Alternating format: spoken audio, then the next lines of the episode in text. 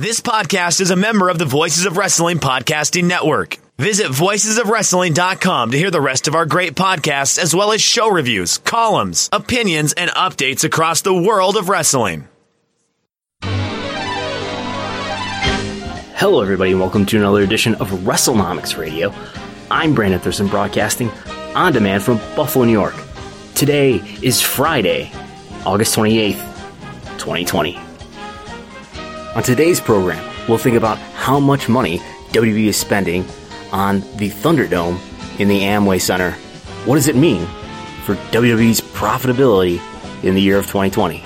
Then, it was an unwieldy week in the world of wrestling television viewership. The first episodes of Raw and of SmackDown with the Thunderdome.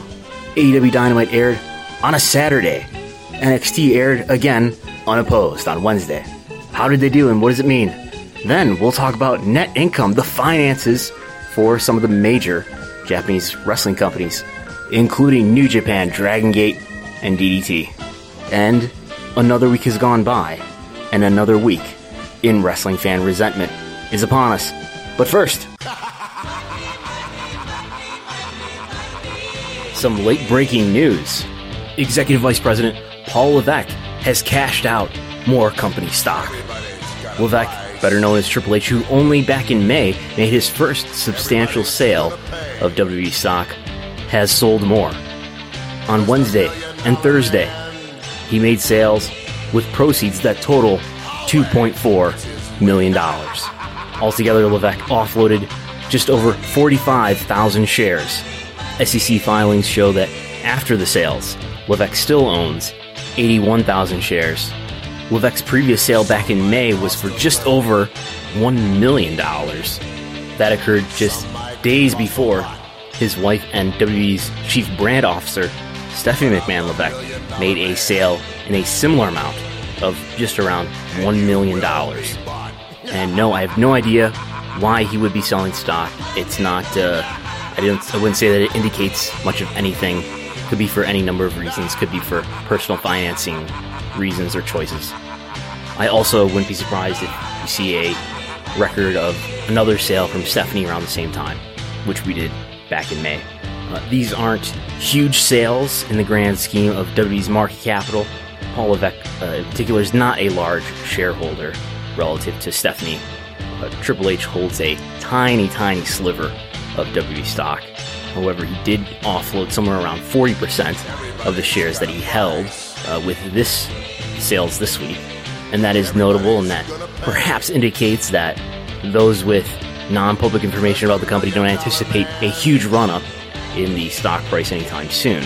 But consider that before this sale, uh, Paul Levesque owned, you know, let's say, over 100,000 shares in WWE. There are 85 million shares outstanding in WWE. Stephanie owns a larger piece. She owns just under 2 million shares. And of course, Vince McMahon, the largest shareholder of any kind, still holds over 30 million shares in WWE. And again, that denominator is in diluted shares, 85 million.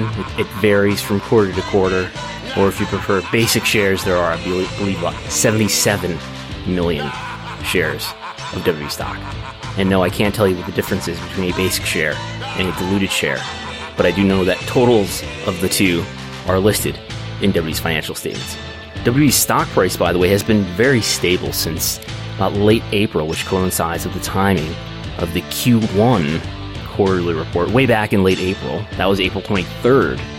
That's also a couple weeks after the uh, cost cutting and employee furloughs and talent layoffs. But the W stock price has been quite stable since that time, hovering between, I would say, let's see here, I'm looking at the graph, about 42, 41 at the lowest, about 48 maybe at the highest.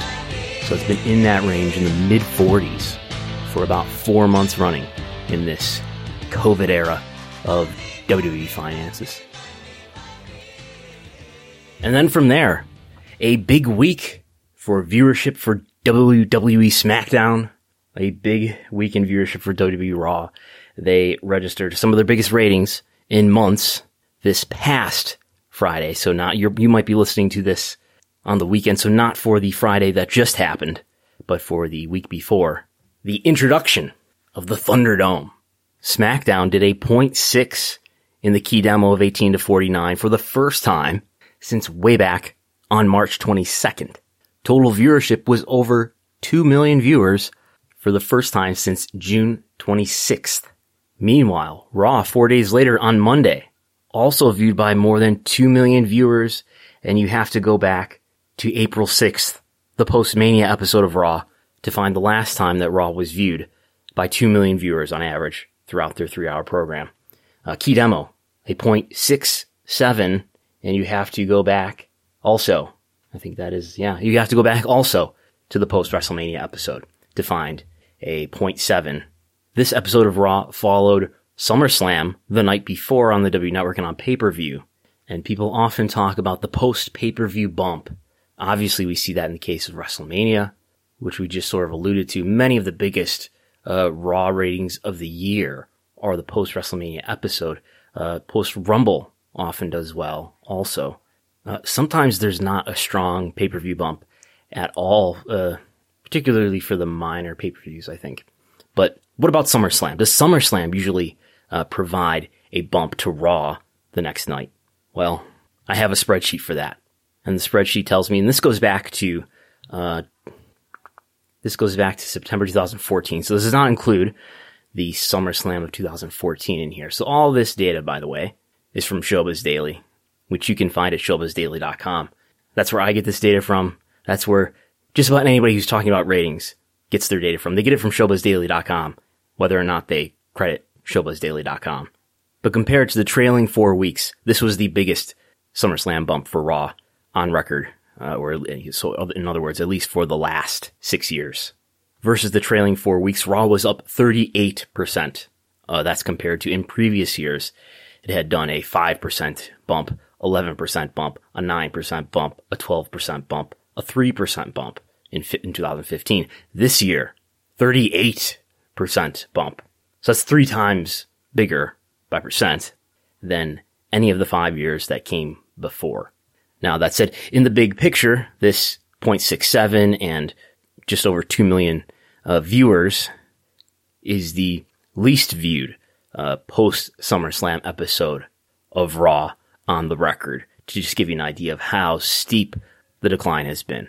But nonetheless, Raw still ranking well within the top 10 with only five programs ranking above it uh, on cable on Monday. Uh, that and the key demo. In the Wednesday Night Wars competition, there was no head-to-head competition this week. Uh, again, as NXT ran unopposed, and there have been two airings of AEW Dynamite since we talked last. One on Saturday, another on Thursday. And so what have we learned here? Uh, NXT did over 800,000 viewers again this past Wednesday unopposed. It did 824 uh, the week before doing 853,000. Uh, both weeks doing an identical 0.24 in the demo. So what did we learn? It looks like when NXT runs unopposed to AEW, it gets an extra 150,000 viewers. Or in other words, about a 25% bump. And that 150,000 viewers, that's roughly the amount of viewers who are switching back and forth during commercials between the two programs. So viewership overall gets about a 25% bump. The demo though gets about a 33% bump. Its average in the four weeks prior to these two unopposed weeks was a 0.18 and again doing a 0.24 in both of these weeks. For AEW, uh, Warner Media executives were reportedly thrilled with the viewership for the Saturday airing which was viewed by 755,000 viewers, key demo rating of 0.31. Basically, this rating looks very much like a normal Wednesday rating for Dynamite. I was told before anybody knew what the number would be was that uh, AEW would be thrilled if they got a viewership of more than 700,000. Then Thursday, uh, another number that looks like a normal Wednesday night, 2-9 in the demo, 813,000 viewers. Uh, we should know too, the Saturday airing had a strong lead in from an NBA playoff game that was on TNT that preceded it. Uh, for NXT, if you compare these two weeks where they've been unopposed, their female audience between the ages of 12 and 34 has actually been down slightly. Meanwhile, all other demographics for NXT are up uh, compared to the four weeks most recently when the program was uh, running head to head with AEW. So now, not running head to head with AEW, uh, not only did the young female audience not grow, it decreased. You can see graphs of this uh, on the WrestleNomics Twitter at WrestleNomics. I don't know that we should read a lot into this, although it is a decrease. Um, this is the smallest demographic for either NXT or AEW, and maybe just the sampling makes this uh, metric within the F12 to 34 demographic very volatile. Nonetheless, you would think that NXT with a stronger women's roster would be among the demographics that would most be increased by the lack of competition from AEW. Maybe. But if you do the same comparison with AEW, uh, they've not done much better, or they haven't done better at all in, with female demographics in these two weeks that they have been sort of unopposed. Saturday was opposed by NXT TakeOver that was running simultaneously on the W Network. And you should consider here too that well, AEW Dynamite was not in its regular time slot. It will be next week on Wednesday when it is running unopposed for the first time on a Wednesday, uh, when NXT is preempted to Tuesday. But take these two airings uh, of AEW Dynamite from Thursday and Saturday and average them compared to the average of the four weeks prior where AEW did run head to head with NXT on Wednesday. And you find not only is the female 12 to 34 demographic down, not only the young female demographic is down, but the female 18 to 49 demographic is down in that comparison as well. Even the people 25 to 54 demographic is down in that comparison. And I've got a graph on that on Twitter at WrestleNomics as well. And one Mookie Ghana on Twitter has now, late breaking news here, has replied to the graph. This is from former WrestleNomics co-host and WrestleNomics founder, Chris Harrington, who works for AEW, who says in a tweet on this subject, from March 11th to July 15th, AEW averaged 40,000 viewers in the F18 to 34. So, by the way, he's talking about 18 to 34. Earlier, what we get, what I was talking about, what we get from Showbuzz Daily is 1812 to 34. So, a very similar but not the same demographic. Anyway, he says AEW averaged 40,000 viewers in F18 to 34 with a low of 22,000, an average of 40,000, a low of 22,000, uh, which was on June 10th, and a high of 50,000 on April 29th and June 6th. The last three shows of August have been 60,000, 55,000, 58,000. Mookie goes on, really the only outlier show is August 5th at 93,000. 93,000 also the alleged attendance of WrestleMania 3. Anyway, Mookie says, discarding that one show, it's been a pretty steady 59,000 average, again, in the female 18 to 34 demographic. So I think what Mookie's trying to point out here is that the last three shows of August, including the last two, which have been not on Wednesday, but on Saturday, and Thursday, Saturday doing 55,000, Thursday doing 58,000. Those were in the female 18 to 34 demographic, the young women demographic, if you will. Those were above the average of 40,000, which Dynamite averaged from mid-March to mid-July. More from Mookie right here uh, as I speak. He has tweeted a line graph of NXT's female 18 to 34 demographic. So, er, so just a moment ago, we're talking about AEW's female 18 to 34. Now NXT's 18 to 34. Uh, it's been a flat in the last three weeks, a flat 21,000, 22,000, and 22,000. So basically these last two weeks where it has ran unopposed, not opposed by AEW Dynamite, both of those episodes doing 22,000 viewers in the young women demographic, which is slightly higher from the most recent Wednesday when NXT and AEW ran head to head by 1,000. Mookie says NXT's uh, viewership in that demographic has been all over the place in the last year. Uh, just looking at this demographic, uh, or rather looking at this line graph, uh, it looks like it has declined slightly uh, year. So there you go. Former co-host and current vice president of business strategy, the man with the money, Chris Mookie Harrington doing a, probably doesn't know that he's done a run-in on WrestleNomics radio. But next week, next Wednesday, AEW Dynamite will run unopposed by NXT for the first time ever on its normal time slot on Wednesday at 8, 8 p.m. Eastern. Uh, and what will its viewership be? Now we know NXT gains about 25% in total viewership, about 33% in key demo. What does AEW do? I would guess it's going to do something about in the same range, uh, the same percent of increase.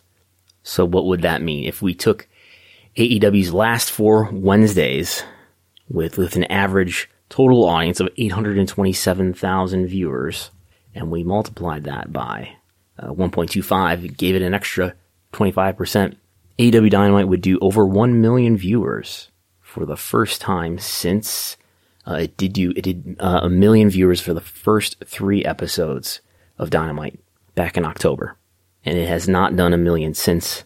Uh, within those uh, four weeks, on August 5th, it did 900,000. Uh, that's its highest total viewership in quite some time. Now, what about key demo? I would guess the 33% jump on the key demo that NXT got is a little bit high for AEW just because it seems like that demographic is more likely to choose AEW over NXT in terms of live, live and same day viewership. So I'm going to guess that there's not as many people to capture. So in other words, NXT benefited more in the key demo by percent than I think AEW will benefit in the key demo. So NXT benefited by about 33%. Let's say, uh, AEW only benefits by 25%. So last four Wednesdays for Dynamite average is a 0.33. So if we take 0.33 and multiply it by 1.25, we get a 0.41, which would be the highest key demo performance since uh, November 13th. Yeah. So I think that's the over under. If I gave it more thought, I bet there might be some way that I could, ways that I can convince myself that the uh, key demo might be even a little bit lower than a 25% jump. But there we go. There's the math live on the air. That's what everyone tunes into WrestleNomics Radio for is the live on air math. Last week we talked about some net income among Japanese wrestling promotions. And in fact, last week we only talked about All Japan Pro Wrestling and Pro Wrestling Noah. But since then, it has come to light that there are other wrestling promotions available on this source where I found the All Japan and Noah information. So this is uh, from KATR.jp. KATR, which does stand for something, stands for Corporate Activity Research Institute, which has a lot of uh, basic financial information for many companies in Japan, apparently. I wish I could tell you why some companies are here and some are not. So like we don't have Big Japan or Stardom here. There is a, a record for Bushiroad here, but not specifically for New Japan. But we know New Japan's information uh, because of some balance sheets that I've found, uh, which we'll get to. So on this site, we have records, recent records for All Japan, for Noah, for DDT, and we have a somewhat old record for Dragon Gate. And the headline here is that most of these promotions are not profitable. Not even DDT is profitable. For the fiscal year that ended in January 2007, Dragon Gate was profitable. I don't know about Dragon Gate at any point after that, unfortunately. But DDT and Noah both now subsidiaries of the parent company CyberAgent, DDT and Noah not profitable in their two most recent fiscal years. Uh, both of their fiscal years happen to end uh, at the end of September.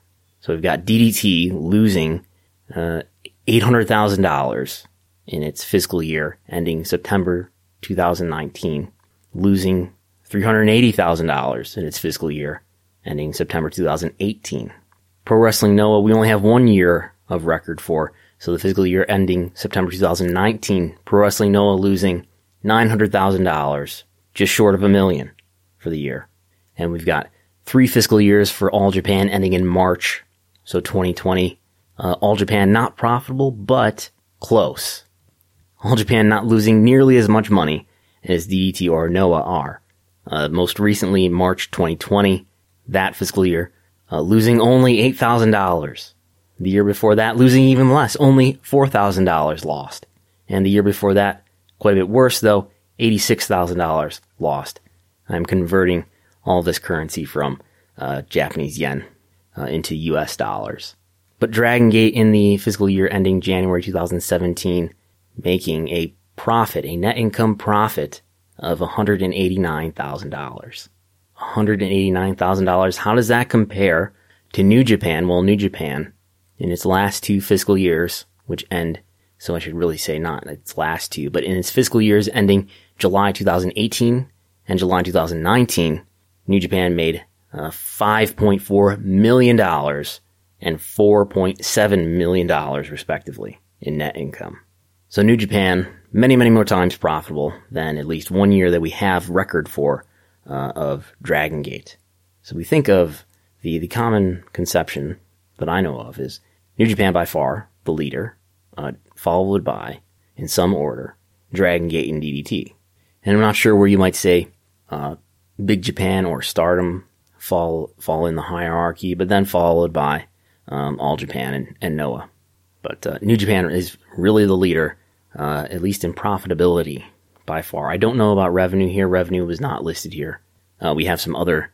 It's basically balance sheet information, uh, assets and liabilities. So that doesn't tell us a lot about how much revenue the companies are really generating. So it's altogether possible, you know, and, and I think there's probably in, information out there that would uh, uh, support the idea that you know Dragon Gate and DDT are drawing uh, more ticket sales, higher attendances than than Noah or All Japan are, even though DDT is uh, losing quite a bit of money. But as far as where I got the New Japan information from, if you go to uh, somehow I don't, don't remember how we came across this a few years ago, but you know, right on the official website uh, path, njpw.co.jp, there are balance sheets. And when I was doing the uh, 2019 full year WrestleNomics report, I had a I have a revenue number, but I did not have a uh, net income number, and I was not able to find the latest balance sheet. And uh, I even asked some people who uh, who work for New Japan, and they did not know, or I don't know, maybe if they did know, they were not you know able to tell me what the net income was for the fiscal year 2019. But lo and behold, and I suspect all the while, uh, this balance sheet, along with, I mean, we knew this uh, from previous research, uh, there's balance sheets going back to 2007. And I guess I d- just didn't try to uh, change like the uh, the 2017 number that I had in the URL to 2019, but I happened to do that uh, a few days ago or last weekend when I was doing this research, and and there it was, the 2019 New Japan Pro Wrestling balance sheet, and now we know. Previously, we only knew because of Bushiroad public reporting that uh, the sports, the entire sports division, which is the majority of which is made up of New Japan, but not entirely. We knew that was, I think, something like $6 million in net income. But now we know New Japan's net income for the fiscal year of 2019, or I may be saying that wrong, the fiscal year that ended in July 2019. No, I think that is right. Anyway, fiscal year ending July 2019, the company made $4,692,000 in net income. Uh, for, for those unfamiliar, net income is a, a good or sort of a final measurement of profit. Notable that that's down, that's a decrease from the year prior, in which New Japan made $5.5 million in net income. So a slightly less profitable uh, fiscal year 2019 for New Japan, uh, maybe due to costs of uh, running more U.S. Uh, shows as New Japan discovers how expensive it is to run in the US without major revenues from, you know, in the form of TV money, TV rights, or pay-per-view revenue to offset those expenses. Hopefully they are learning that. And then from there, our weekly talk about the WrestleNomics Patreon coming back. Remember that is coming back effective October 1st. At patreon.com slash WrestleNomics, offering the $5 per month monthly support, general support only at this point. I will continue to produce all the content that I produce right now, continuing to produce it for free. But over the time that I've been doing WrestleNomics stuff more regularly since the pandemic, uh, people have asked me, how can we pay for this somehow? So I'm reopening the member support at patreon.com slash WrestleNomics. And remember, if you were a patron before in the 2017 to 2018 era, if you are still a current patron and if you want to contribute $5 monthly, then thank you. Don't worry about it. Do nothing. And you will become a $5 patron beginning October 1st. And if now is not the right time for you and you are a current patron, then you can delete your pledge. You should do that as soon as possible so, you, so that it doesn't roll over and charge you on October 1st. You can do that in your account at patreon.com or on the Patreon app on your phone. But if you do choose to support, I will use your funds to invest in better software and research services and recording equipment to make a, a WrestleNomics that is even better than it is now. I will continue to record the podcast and post the blogs at WrestleNomics.com in an ad-free environment. I don't know about you, but when I see sometimes a link to a wrestling news site on social media and the, the headline is interesting and I want to click on it, I'm sometimes hesitant to click on it because I know when I click on it, not only am I going to be taken out of the environment that I'm in, friction, but when I click on it, I am likely to be taken to a space on the web where a number of ads will pop up and cover over the content that I'm interested in reading. And that this will be possibly a distracting and frustrating experience but at WrestleNomics.com because of support from listeners and readers like you. The WrestleNomics.com blog is not and will continue to not be inundated with any ads whatsoever. WrestleNomics.com will continue to be a clean sheet. So again, if you want to support, if you go to patreon.com slash WrestleNomics, you can sign up now as what, what will appear to be a per creation patron you will not be charged until October 1st. I will not do any paid creations. I never have. I never will. But if you sign up now, you will not be charged until October 1st, at which point you'll be charged monthly. So do that if you want, if you're able, and I will really appreciate it. And now back to the program. And then from there, time for the main course. I have a new WWE financial estimate. I did this last quarter as well. I decided I'm going to do this quarterly in advance of each uh, WWE quarterly report. And I may even update it and do it more than once within a quarter if news and facts arise that affect WWE's financial picture. So basically, this is something that real financial analysts do uh, who cover stocks, including WWE stock. So today we're going to talk about Q3 and uh, as well as the remainder of the year in Q4. But when I did this in Q2, uh, basically all the analysts uh, there's something called a mean analyst estimate that is easy to find.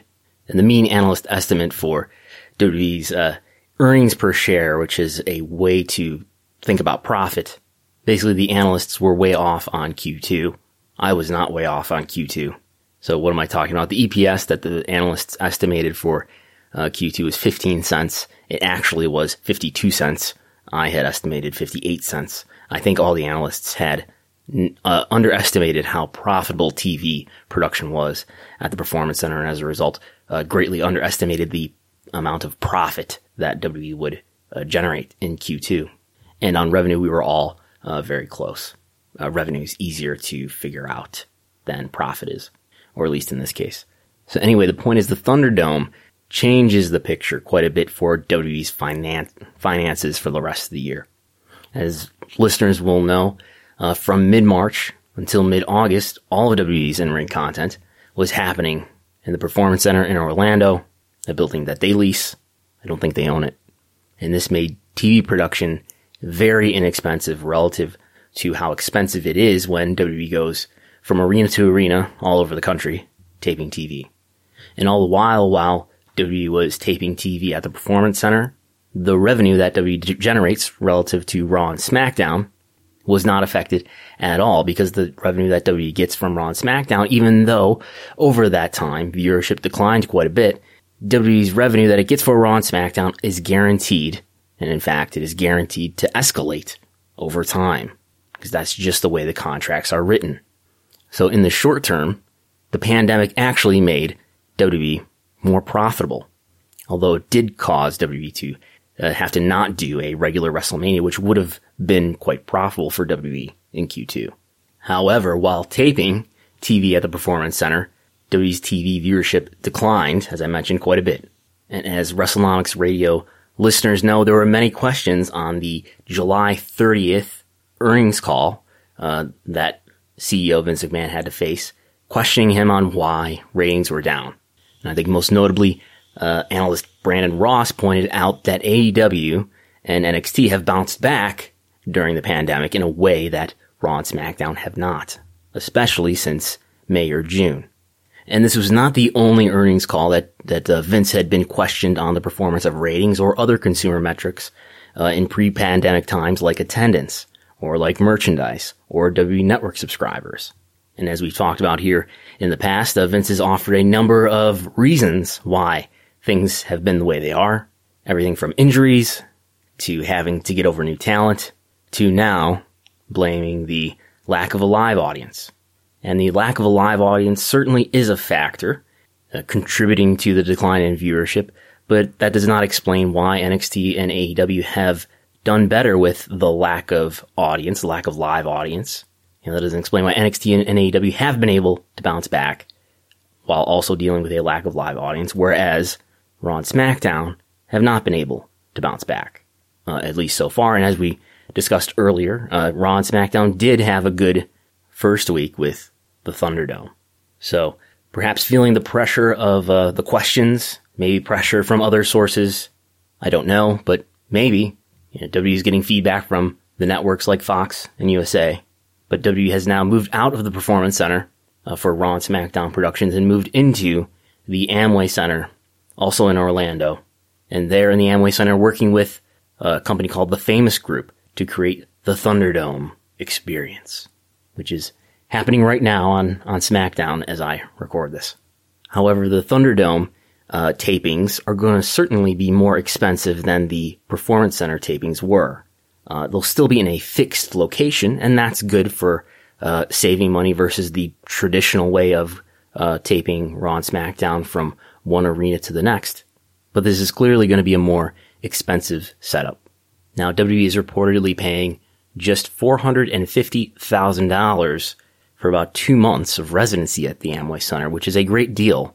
And it kind of makes sense that they, that they would get a great deal because we're in the pandemic era where nobody's trying to rent out the Amway Center in all likelihood. The Orlando Magic are playing uh, basketball in Disney World right now, not at the Amway Center. Nobody's doing concerts or any other types of events.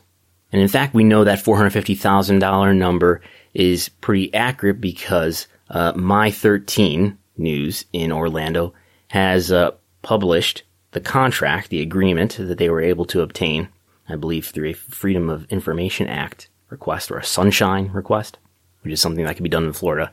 So they've published the agreement, and the agreement states that uh, WWE is being charged 12,500 for Sunday events, uh, 10,000 for Monday and Friday events, basically Raw and SmackDown, 7,500 for any working days where W is not necessarily taping but is working on the premises, and then 2,500 for any dark days where no work is being done. Again, this agreement goes from August 14th to October 31st. So basically I took all those terms and I put that stuff into a spreadsheet and and created a date column and basically did the estimate. And if you assume there's going to be a bunch of working days at first where they're getting used to the setup and setting it up, and if you assume there's going to be a working day uh, on each Saturday before they have a pay-per-view taping, and then assume that they're going to do an additional pay-per-view that is not named in the agreement uh, in October, I would think there's got to be a pay-per-view in October sometime. Then I do get over the the course of the agreement from August 14th to October 31st, exactly $450,000. So that's just in use fees for using the venue. Uh, the contract also states that there are labor expenses that the Amway Center will bill WWE for. So this looks to be uh, work from uh, Amway Center staff. The agreement says labor to include, but not limited to, police, paramedics, security, house, stage, and chair setup crews, parking lot use and staff, cleanup staff, and supervision of the same. And there's also miscellaneous items listed, including catering, outside equipment. So anyway, we are talking $450,000 for about two and a half months. This could be extended, but for two and a half months, plus whatever labor expenses, whatever miscellaneous expenses. Now those may be relatively small, the labor expense and the miscellaneous expense. But the additional expense associated with doing the Thunderdome that is probably not small is whatever they're paying the famous group to provide the Thunderdome. So I, I know I've seen, uh, we've got folks out there, including Bryan Alvarez, saying that it's going to be a, a big savings still running at the Amway Center, and it may be, but it is certainly going to be more expensive than the Performance Center. And we have to keep in mind the expense of the compensation to the famous group for helping provide the Thunderdome. And I don't have a strong sense for what the specific uh, production cost will be or is for the famous group. And it's not even clear to me exactly what entails everything that, that the famous group is providing. Um, I would guess at a minimum, the famous group is providing all the screens that have the fans, uh, you know, videoed in. Now it's possible that the famous group is sort of only providing the IT, uh, service related to that. It's, it's possible that WWE is, you know, that WWE set up that the, the screens themselves in house and are just using the famous group to help transmit the video to the screens. Or maybe the famous group is providing the screens as well. And maybe the famous group is providing other production elements uh, in addition to that. So I don't know. I could see the expense being somewhat less. I could see the expense being similar or greater than the normal costs of W's production at an arena. As I talk this through again out loud, I, I would lean towards somewhat less than, but still substantially more than the PC cost. But I could see it being as high as whatever the cost was to produce Raw and SmackDown at an arena uh, in pre-pandemic times, because I could see that being the highest that uh, Vince McMahon could justify uh, in order to answer the questions and secure WWE's future and its future TV rights value long term.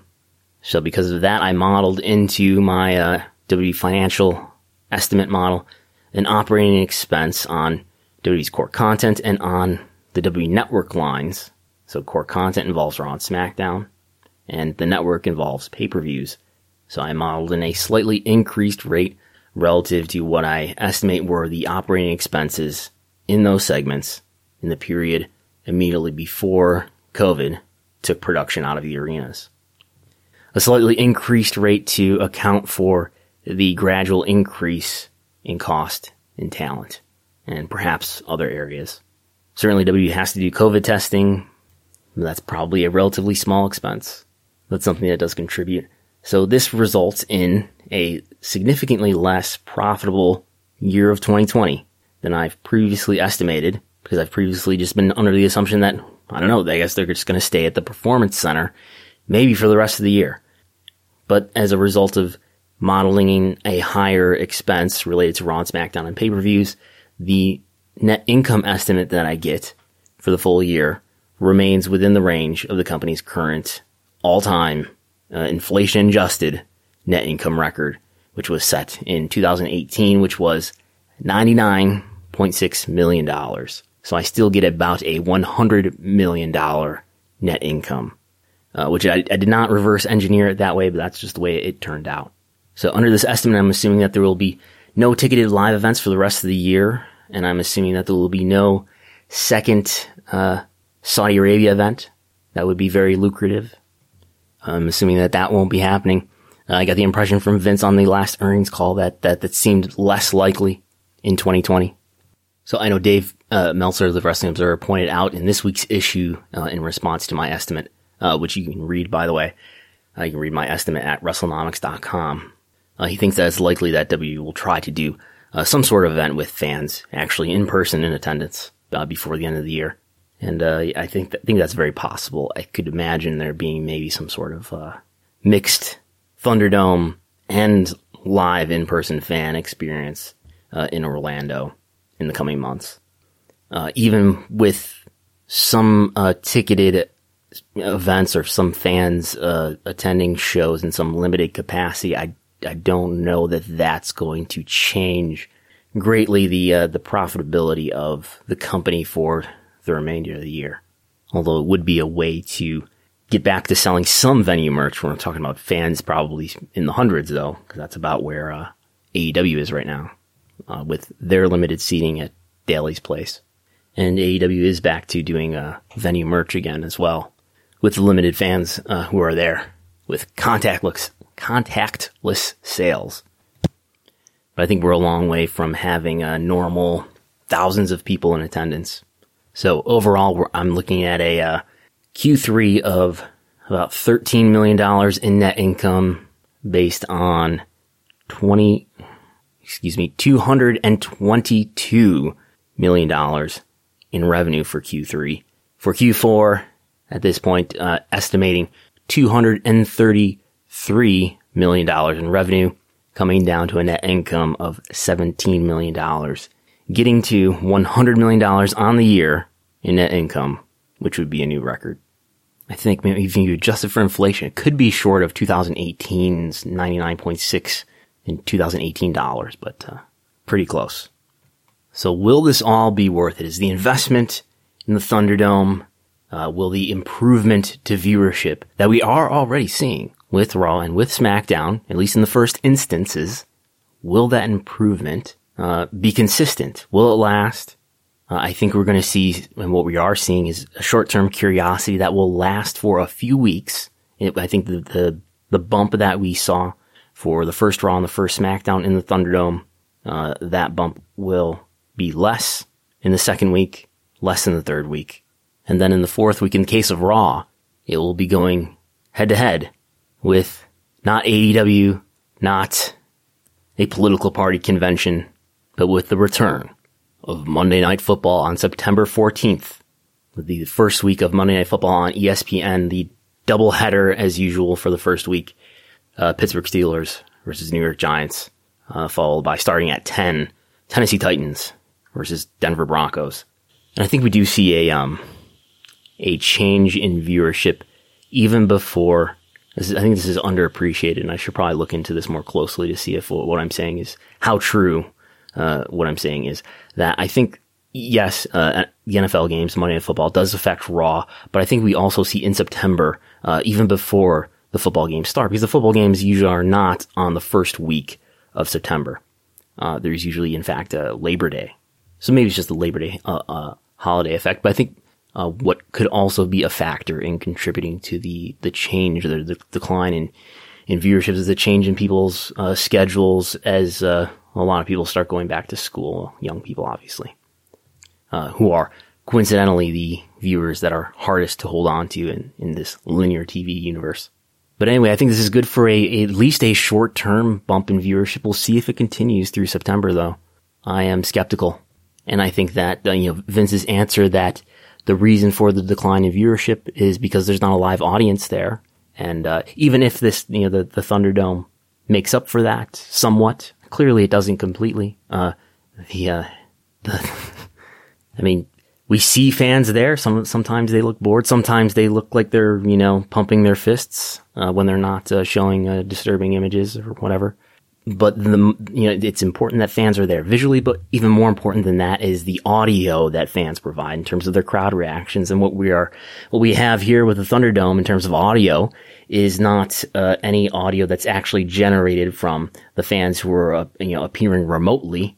Uh, but what we have in terms of audio is audio that is apparently taken from the the WWE video game and uh, you know and piped into the mix.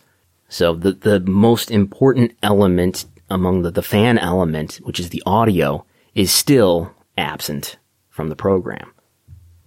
And so, so there's that. And then even beyond that, the idea that it's just the lack, lack of live audience, uh, that is contributing to the vast majority of the decline doesn't hold up under scrutiny. Again, the, there's been a bounce back for NXT. There's been a bounce back for AEW Dynamite. There has not been, uh, before the Thunderdome, a bounce back for Raw and SmackDown. Which would lead one to believe that maybe there's a problem besides the lack of fans that is contributing to the decline. And I think that it's the booking style, the creative style of Vince McMahon just makes it very hard to invest in characters, personalities, matches, storylines. And while Raw and SmackDown have the longest legacy and the largest audience to begin with, they are also turning fans away more readily because their product doesn't do as much to hold on to fans. So I see this as a, the Thunderdome as a short-term fix, a short-term improvement to viewership that again does not address the real underlying problem, which is the performance of the CEO in the role of head of creative. The decline in consumer metrics uh, before COVID, including TV viewership, but also including ticket sales, network subscriptions, merchandise sales, were all in decline in 2019, with the exception of network subscribers in 2018. Those metrics were in decline in 2018 as well. So I think there is clearly a secular or non-cyclical pattern of decreased interest, which was present before the pandemic. And there's clearly a, a PR message that everybody is on the same page about, which I've heard from Vince. I believe I've also heard it from Triple H and from Stephanie in recent public comments that they've made that WWE has a 30 year track record. There's nothing to worry about. They got a 30 year track record of creating compelling stars and compelling storylines. We have a, a 30 plus year track record of creating compelling characters and engaging a variety of audiences. And we obviously remain confident we can continue that with our collective ability, even in the most challenging environments with no live audience. So that's Vince on July 16th at the annual shareholders meeting. MLW has created a number of stars who have gotten over in a relative sense, have become stars and sold merchandise and have contributed to the value of the promotion in a number of ways. W hasn't, for the last 15 years, created a star who has boosted economics long term in the way that John Cena did when he was created in 2005 as a top level star, nor those who came before him, like The Rock, Steve Austin, Hulk Hogan, I think there was a window there in about 2016, 2015 with all three members of the Shield or any three members of them. Roman Reigns came the closest and clearly the most effort was exuded on him. But I think the window has passed on getting Roman Reigns to be the level of star that John Cena became. And creative leadership in WWE seems to have gradually lost its understanding of its consumer base over the last two decades. And rather than realize and address that issue, it's evident there's a culture of denial about this within the company. The idea that it's, it's not the company that's the problem, it's the consumer base that's the problem. And in fact, now is a great time for This Week in Wrestling Fan Resentment. Because of the wrestling business, the customer is always wrong. Here on the Wrestling Fan Resentment portion of the show, we'll seek out advice from noted wrestling philosophers who know all too well from their irreplaceable firsthand experience that the problem at the center of today's industry are those annoying wrestling fans. Those customers who just keep ruining the business for wrestlers and executives alike with their sheer fickle unpredictability. This week we hear from noted wrestling philosopher, The King, Baron Corbin, who noted this insight on Twitter this past Monday following SummerSlam the day before.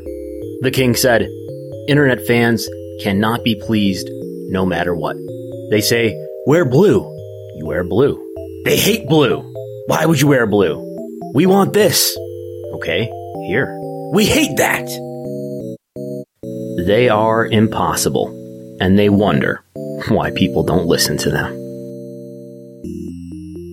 Within the same hour, Angel Garza chimed in and affirmed, quote, We are in the complaining era.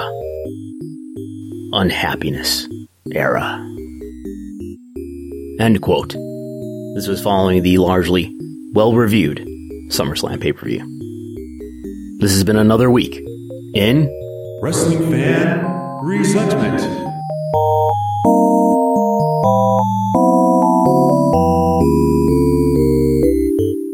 So until WWE, or really Vince McMahon himself, and the culture he has created around him, shows a willingness to reckon with the possibility that the core of WWE's problems with declining interest lies not with talent injuries or waiting for talent to get over or with the absence of live audiences, but with his own performance as head of creative.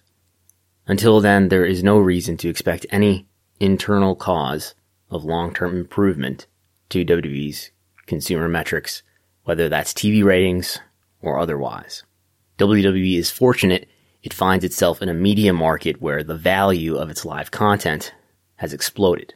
It has exploded not because of anything internal that WWE has done, but because of external market effects within the media ecosystem that has resulted in live content like its live in-ring content becoming multiple times more valuable than it was in other prior eras when WWE was more popular.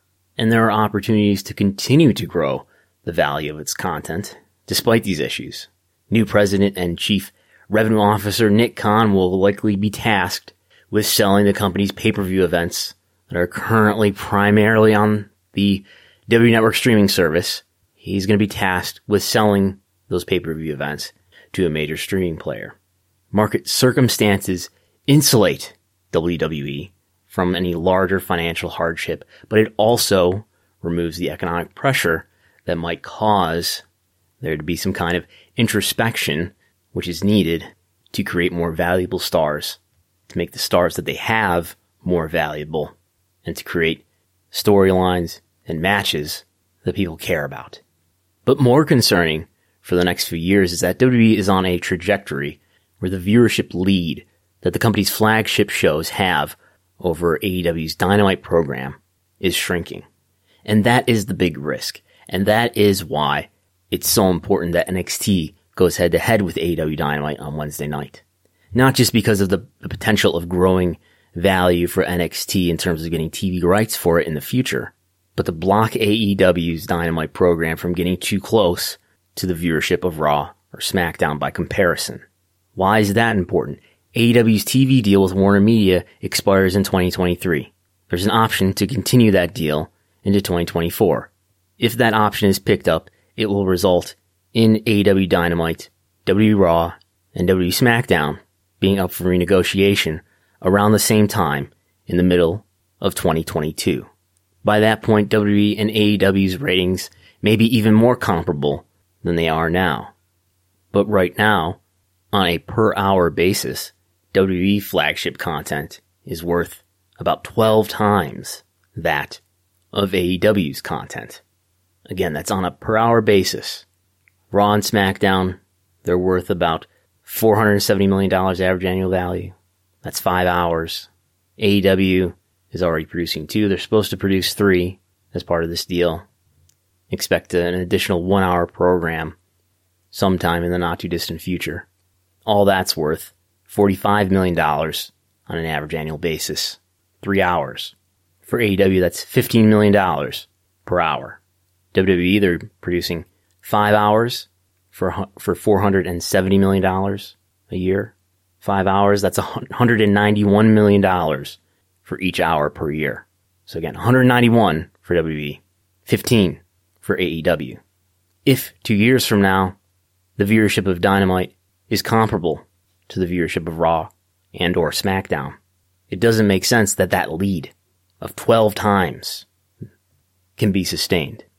And in that scenario, that either means WWE's TV value gets a okay increase or even goes down, and AEW's TV value gets an increase of multiples.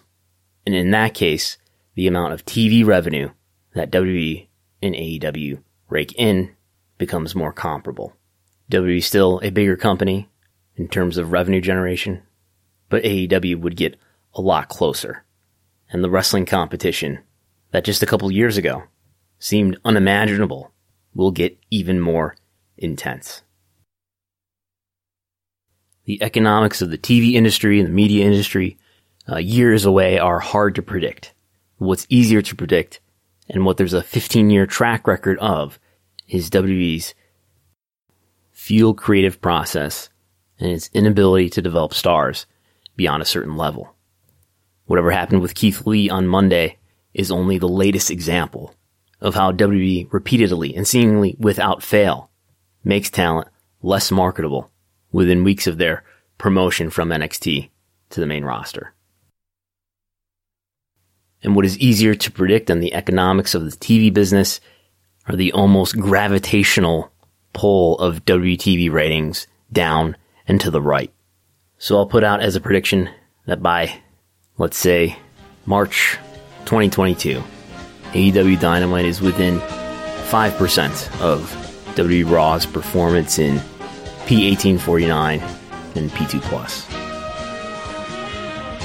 And what should have been an insurmountable monopoly in the pro wrestling industry, in the United States anyway, will have clearly become a duopoly.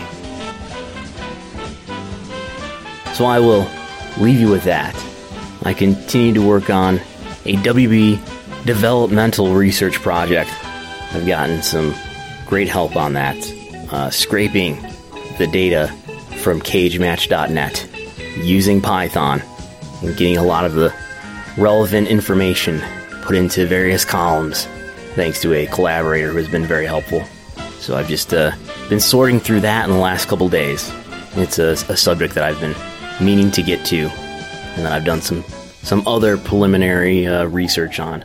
But this looks to be uh, this uh, data set that we have now is definitely the best one to get at answering some of the questions that uh, we want to answer, and it should allow us to compare all of WWE's uh, various developmental eras of the last couple decades, and to get an idea of the relative output of the expensive WWE Performance Center. So I look forward to working on that and writing something about that in the future. But until then, you can read me on WrestleNomics.com, follow WrestleNomics at WrestleNomics, follow me at Brandon Thurston. And I'm Brandon Thurston, and I'll talk to you next time.